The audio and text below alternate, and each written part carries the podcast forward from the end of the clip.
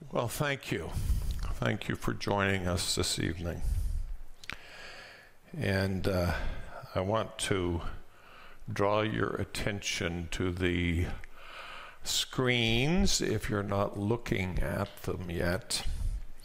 That is pictures of my dad, my father. Uh, Dad was known for a lot of things. Dad was a pastor, Dad was a preacher. The people in Albania would call him an apostle. He was a journeyman carpenter, a grandpa, a great grandpa, a husband, and a friend to many. But to me, he was my father. To me, he was my father. The disciples came to Jesus and said, after seeing that he'd been away praying again, he was always praying. He's praying again they said, uh, Lord, teach us to pray. And Jesus said, Luke 11, verse 2, when you pray, say, Father.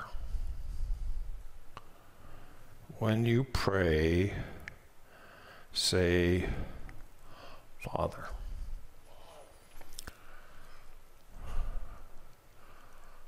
Was a little over a year ago that I led my father's funeral. And in speaking at Dad's funeral, I said that my dad had never done me any wrong. And I meant it. And I believe it. I also recognize as we're unwrapping tonight the truth that when we pray, we're supposed to say, Father, that many of you can't say what I can say. The word father does not bring up a bunch of warm, fuzzy feelings to you. Former President of the United States, George W. Bush, uh, made this statement We know that children who grow up with absent fathers can suffer lasting damage. They're more likely to end up in poverty or drop out of school, become addicted to drugs, have a child out of wedlock, or end up in prison. Fatherlessness is not the only cause of these things, but our nation must recognize that it is an important factor having a good father unquestionably makes a difference in our lives. Psychology Today uh, reports that fa- how fatherless children are affected. The first thing Psychology Today reported that is that truancy and poor academic performance are affected. 71% of high school dropouts are fatherless. Fatherless children have more trouble academically, scoring poorly on tests of reading, mathematics, thinking skills. Children from father absent homes are more likely to play truant from school, more likely to be uh, excluded from school, more likely to leave school at age 16, and less likely to attain academic and professional qualifications in adulthood. Fatherlessness affects children. Second thing psychology today said is delinquency and youth crime involving violent crime. 85% of youth in prison have an absent father. Fatherless children are more likely to offend and go to jail as adults. Third thing psychology today says life about life chances. As adults, fatherless children are more likely to experience unemployment, have low incomes, remain on social assistance, and experience homelessness. And the last thing that psychology today reported was behavioral problems. Fatherless children have more difficulties with social adjustment, are more likely to report problems with friendships and manifest behavior problems. Many develop a swaggering. My wife says I swagger when I wear cowboy boots. Many develop a swaggering, intimidating persona in an attempt to disguise their underlying fears, resentments, anxieties, and unhappiness. I recognize in this room tonight that there are people who have likely experienced the pain and the disjointedness that comes from being a part of a fatherless home.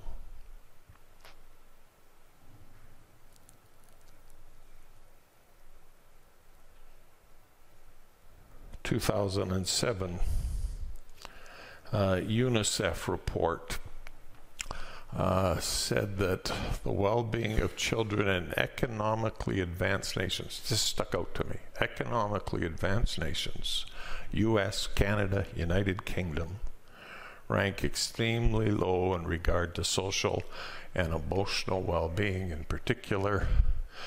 Many theories have been explored to explain the poor state of our nation's children. However, a factor that has been largely ignored, particularly among child and family policymakers, is the prevalence and devastating effects of father's absence in children's lives. And so Jesus says, when you pray, say, Father, and the first thing I have to unwrap for many is the bad experience they've had with their earthly father.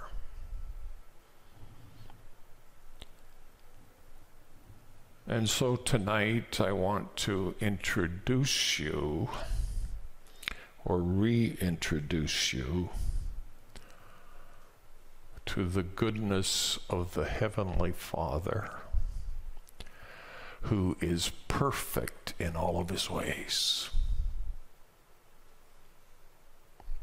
When you pray, say, Father. What's Father like? First John chapter 3.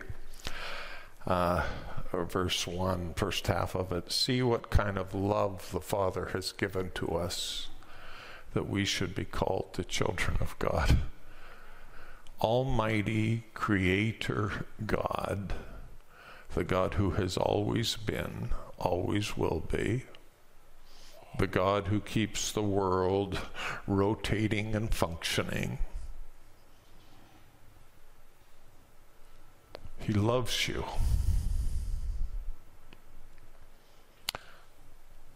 And his love for you is a pure love. And he doesn't love you from a distance. He loves you so much, he calls you his children.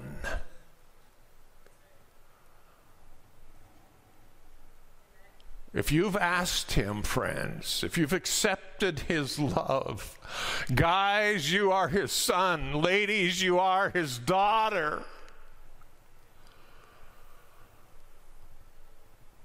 That's the great, great love of God. And so when I would go to visit my dad, talk to my dad, I didn't go up to him and say, Hi, Carpenter. I didn't go up to him and say anything but, Hi, Dad. Hi, Dad. When you pray, say, Father. Ephesians chapter 3, uh, verses 18 and 19.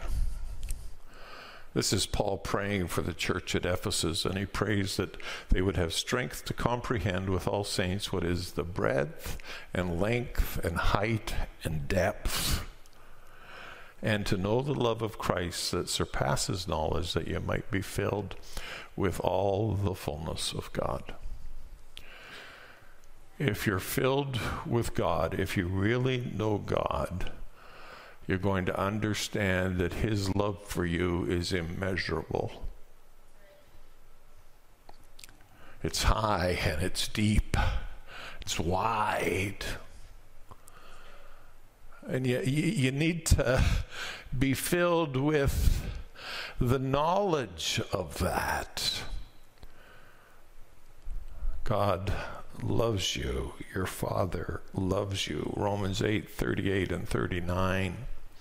I'm sure that neither death nor life, angels or rulers, nor things present, things to come, nor powers, nor height, nor depth, nor anything else in all creation will be able to separate us from the love of God in Christ Jesus our Lord. So here's the simple, simple, simple truth, friends. Your Father does not have bad days. And your father never gets to the point where he says, Enough on you, I'm giving up on you, I'm leaving you. Your heavenly Father will never, ever desert you. Your heavenly Father will never, ever desert you. Nothing will separate you. Nothing will separate you from God's love, God's concern for you. That's the Father.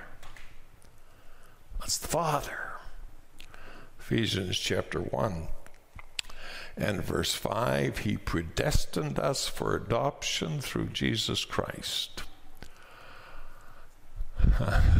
God's plan from you, for you from the beginning, is to be a daughter of God. God's plan for you from the beginning, guys, is for you to be a son of God. It's been his plan all along.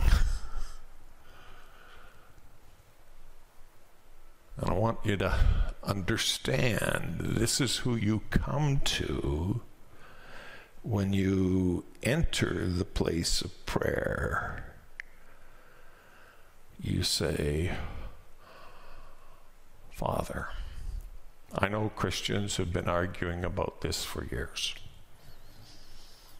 And some want to pray to Jesus, and some want to pray to the Holy Spirit. Let me make this absolutely clear to you.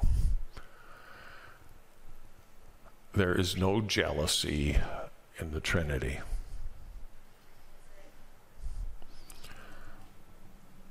And Father doesn't get all upset with you if you pray to Holy Spirit. This is not an issue with God. What matters here is our understanding of who we're coming before when we pray. And Jesus clearly taught and gave us the example of praying to Father. Luke uh, 11, verse 2, we've already looked at it. When you pray, say, Father. Now, was this something he taught all of us to do? When you pray, say, Father, and then he went and did his own thing? Or did Jesus actually live what he preached? It's a novel concept. When you pray, say, Father. Matthew chapter 6, verse number 6. When you pray, go into your room, shut the door, pray to your Father, and your Father who sees in secret will reward you. The consistent teaching of Jesus is pray to the Father. John chapter 17, verse 1, Jesus is praying here. He lifted up his eyes to heaven and said, Father. The hours come, glorify your Son, that the Son may glorify you. John, same chapter, down to verse 11. I'm no longer in the world, they're in the world, and I'm coming to you. Holy Father, who does Jesus consistently pray to? Jesus, who was the Son of God prayed to Father. Guess who you should pray to as sons of God? Guess who you should pray to as daughters of God? Father. Father. At least a couple of you are getting it. Matthew uh, chapter 11. I thank you, Father, Lord of heaven and earth. He's praying. I thank you, Father, Lord of heaven and earth, that you've hidden these things from the wise and understanding and revealed them to little children. Yes, Father. Yes, Father. For such was your gracious will. I think Scripture, New Testament revelation, but friends, this is not some New Testament discovery. People actually prayed to Father in the Old Testament too. but New Testament, especially, we're taught to pray to the Father. So let me ask you this question. We talked about the why last week in prayer. If we don't get the why, none of this will mean anything to us. I want to talk tonight about why this is important. Why this is important. Well, I'm going to give you four suggestions from my pondering and thinking about this. And the first one is when you go into God's presence and say, Father. There's this sense of endearment and affection that accompanies that. This is what's describing God's attitude towards, attitude towards you, Zephaniah chapter 3 in verse 17. The Lord your God is living among you. He's a mighty Savior.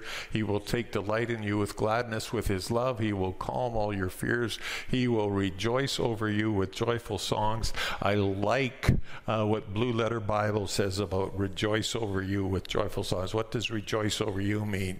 Literally means dance, skip, leap, and spin around in joy want you to get this picture in your heart of Father God's love for you. You are not some distant person he never thinks about. Heavenly Father is dancing, skipping, leaping, and spinning around in joy over his love for you.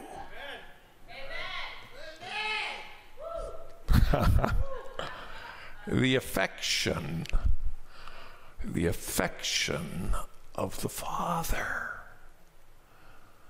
When you come before Him, when you go into His presence, this is a term of endearment, it's a term of affection. Father. Father. Father.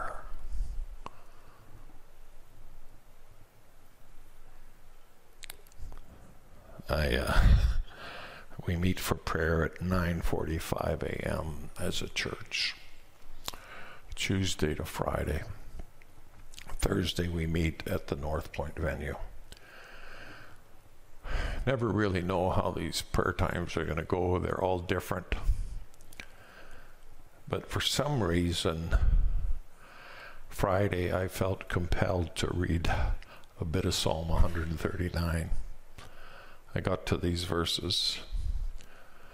How precious to me, everybody say to me. How precious to me are your thoughts, O God.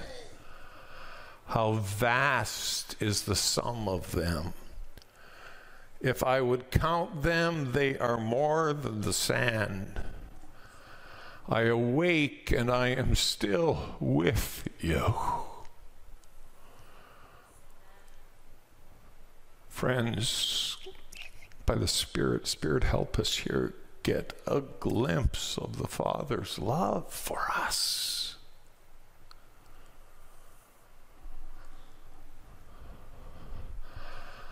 How vast is the sum of them.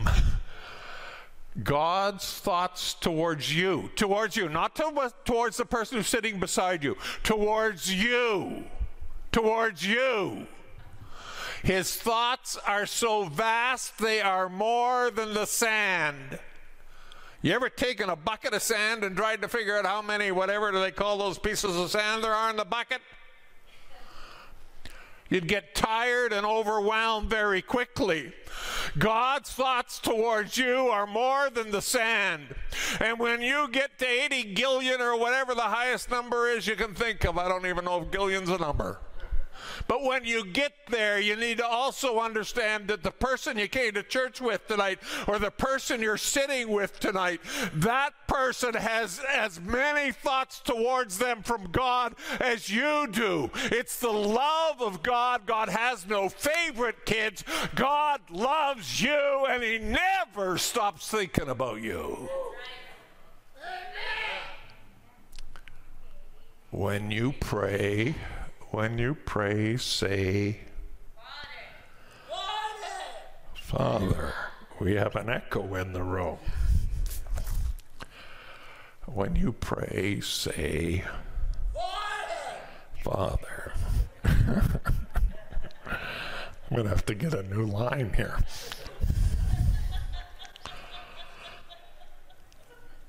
So when you pray, you get into God's presence and you say Father because it's a term of endearment. It's a term of affection. But here is what's so amazing about this term, Father. It's not all lovey dovey. He never stops loving you, never will. But the second part of this is authority. Authority. Let us then with confidence draw near to the throne of grace that we may receive mercy and find grace in time eh, to help in time of need. Anybody here have a throne room? You, you only have a throne room if you've been vested with a great deal of authority. When we come before God and we say, Father, we're going into the throne room of God's grace. Ephesians chapter 1, uh, verse number 17, first part of it, and then I'm going to take you down to verse 20. The God of our Lord Jesus Christ, the Father of glory, may give you a spirit of wisdom and of revelation and the knowledge of Him. So we're talking here about the God of our Lord Jesus Christ. The God of our Lord Jesus Christ, the true God, is the Father of glory. And he worked in Christ when he raised him from the dead and seated him at his right hand in the heavenly places. So, who's in the throne room? Jesus is sitting at the right hand of who? The Father. The Father. When you go into God's presence and you say, Father, when you go into God's presence and you say, Father, you are going into a place of authority.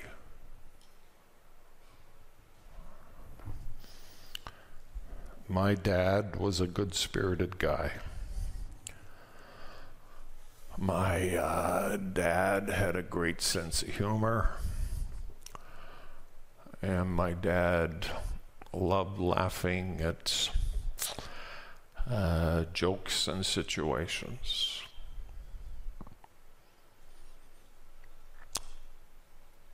But my dad was also the head of the home I grew up in. And I still remember the day when he was heading off to work where he said, John, uh, grass needs cutting. And I started to cut it. And then a friend came up says, We're having a game of football down at the park. Come. And I went and played football and played football and played football and played football. And Dad got home before I finished cutting the grass. And Dad made it very clear that when he asked me to do something, he expected me to do it that got implanted deep in my heart and another place that day.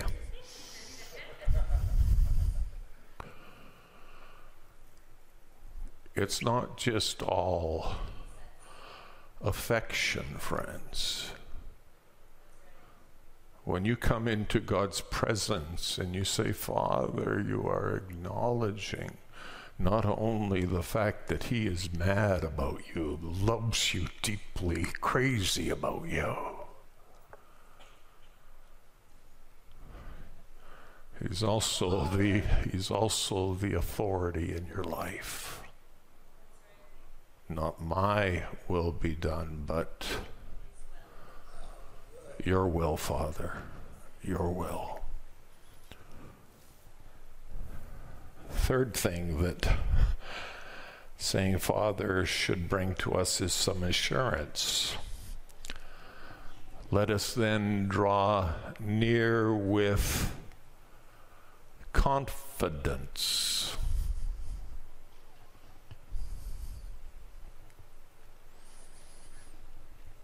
My dad, and certainly my mom was a part of it, but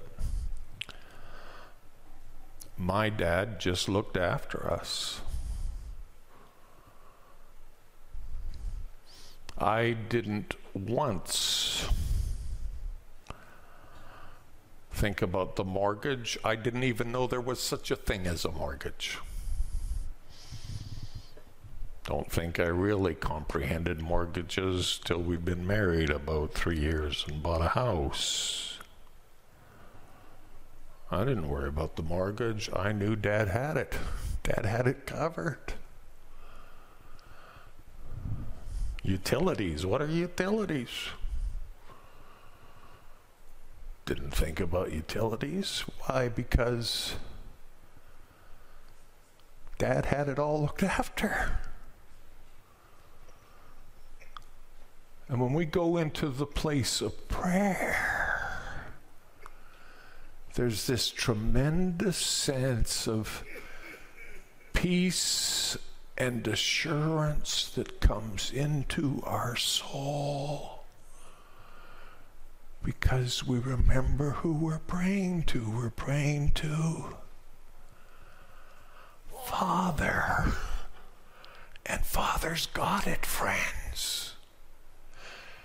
Every one of your needs everyone is going to look after. And you should go into God's presence with assurance, with confidence. King James Version says boldly. Why? Because we have confidence. I think if the Christian bookstores and the podcasts I listen to, and even the books that are in my office, my study, are any indication of where the church is at, I think we've forgotten about the Father. All kinds of books about Jesus, all kinds of books about Holy Spirit. Not much written about Father. but let me remind you of what John 14, verse 6 says. Jesus is talking, I am the way, the truth, and the life. No man cometh unto the Jesus is the way, Father is the destination, friends. Jesus is the way, Father's the destination. You need to learn how to come into Father's presence.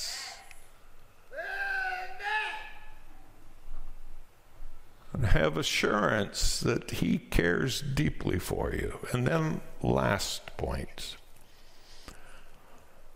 No, go back a verse. I think that was important. Ephesians 1 17 to 20. Pray that the God of our Lord Jesus Christ, the Father of glory, may give you a spirit of wisdom and revelation in the knowledge of Him. Having the eyes of your hearts enlightened, you may know what is the hope of, to which he's called you, what are the riches of his glorious inheritance in the saints, what is the immeasurable greatness of his power toward us who believe, according to the working of his great might that he worked in Christ when he raised him from the dead and set him at his own right hand in the heavenly places. Uh, God of our Lord Jesus Christ, Father of glory, give to you a spirit of wisdom and revelation in the knowledge of Him. Friends, we need to get to know Father. We need to get to know Father.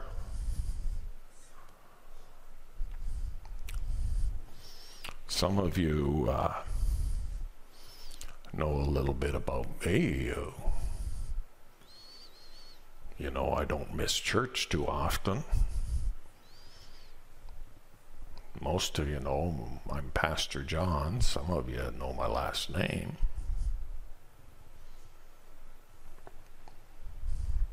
You know, I could lose a little weight and that it seems to be easier to lose hair than weight. You, you know those things. But there's a difference between knowing about someone and knowing them. It's a huge difference. And I fear that Christians have been satisfied to know a lot about God, but friends, God is calling us. God is calling us. Father is calling us. Come get to know me. Know me. I uh, thought I knew Donna reasonably well when I married her quite a few years back.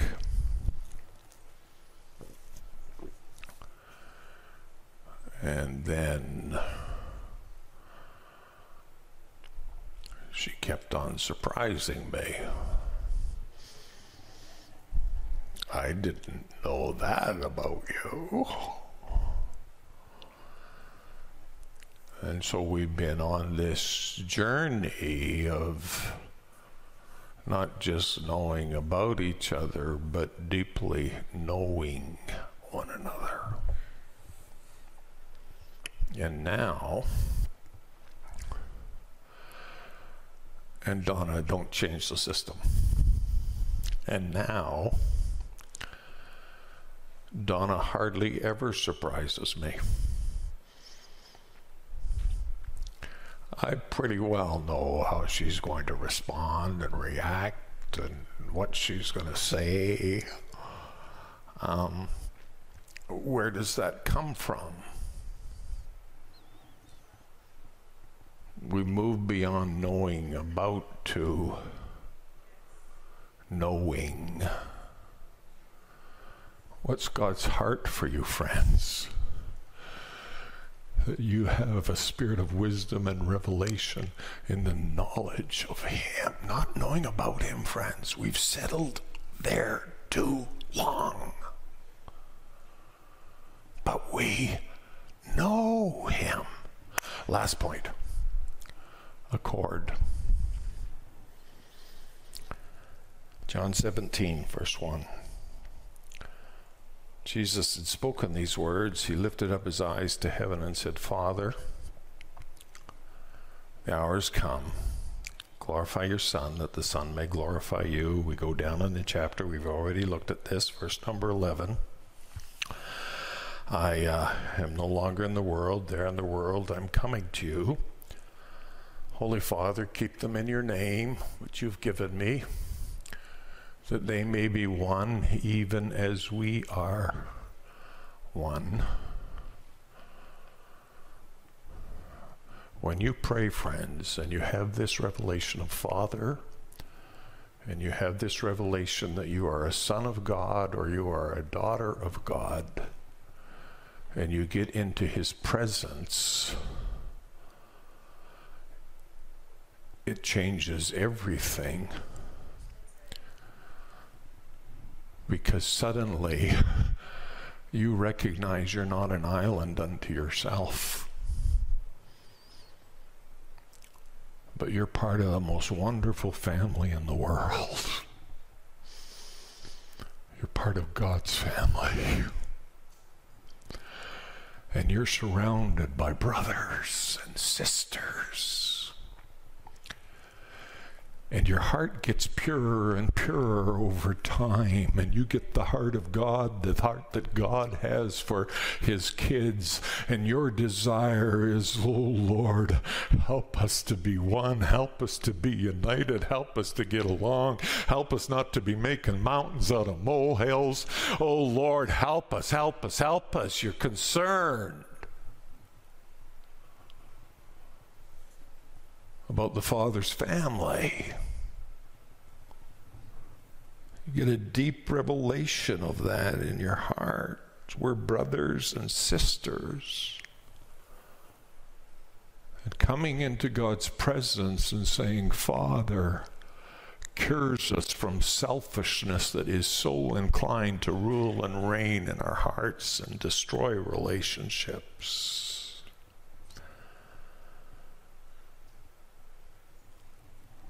It's so important, friends, we get this truth.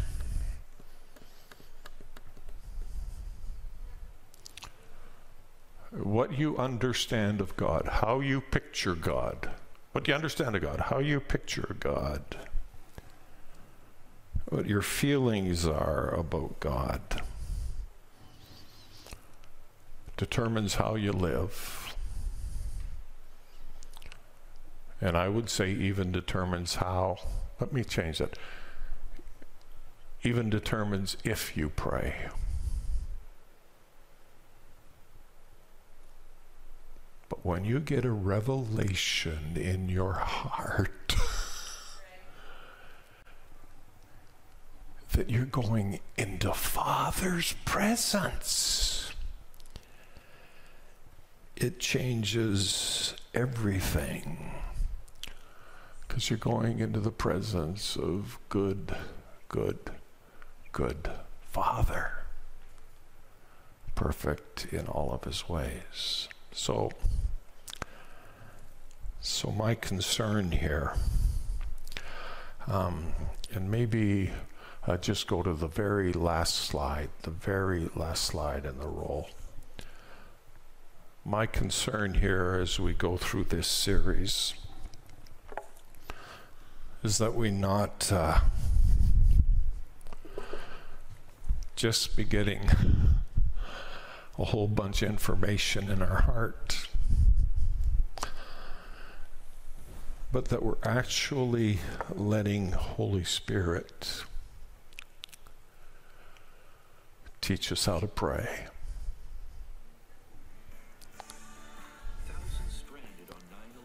So, how does that how does that look in our uh, in our lives? Well, I think you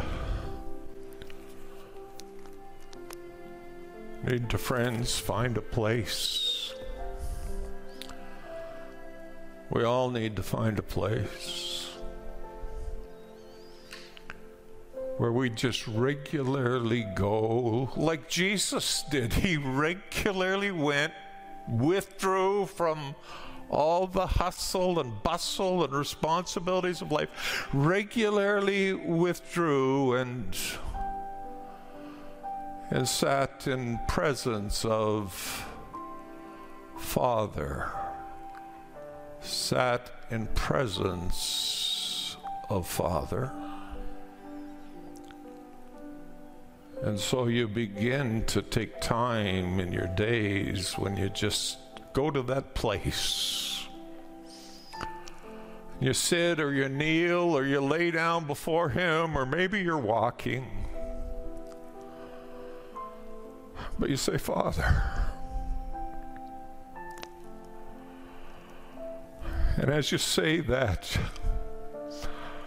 your heart grows in affection for the reality of who He is. I thank you, Father, that you love me. Thank you, Father, that I'm your son. Thank you, Father, that I'm never away from you and you never stop thinking about me. Father, Father, I love you and I thank you for loving me. I thank you, Father, for your authority. And Lord, there's so often times when I'm just a terrible brat and I want to do my own stuff, my own things. I run from you. I rebel. Forgive me. Lord, today your will be done in my life, your kingdom come. Your kingdom come. Father, you know the things that if I let them can bother me and begin to worry and Father, I bring my needs before you today with the assurance that you meet all of my needs according to your riches and glory, Father. You own the cattle on a thousand hills, and you see the needs in my life. You see the needs in Pastor Don and I's life. I'm not going to worry. I'm not going to fret. I'm not going to get upset. I'm not going to allow it to happen. Because, Father, I trust you. I honor you. I walk through today with assurance because you're your father. Your father. Thank you, Father, that I'm your son.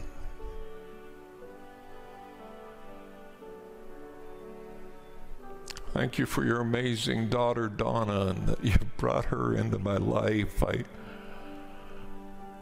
Thank you, Lord, for the privilege of working and serving with a whole bunch of brothers and sisters at the neighborhood church.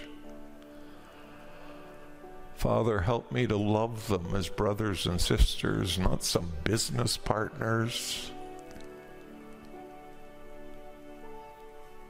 Not even just as friends, but brothers and sisters, help me to do my part in making sure the family's getting along, Father. I want to bring delight to you. Father, Father, Father.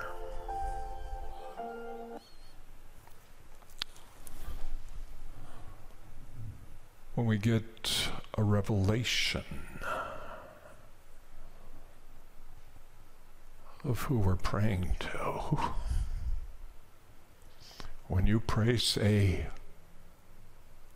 Father, when we get the revelation of that worship band coming along,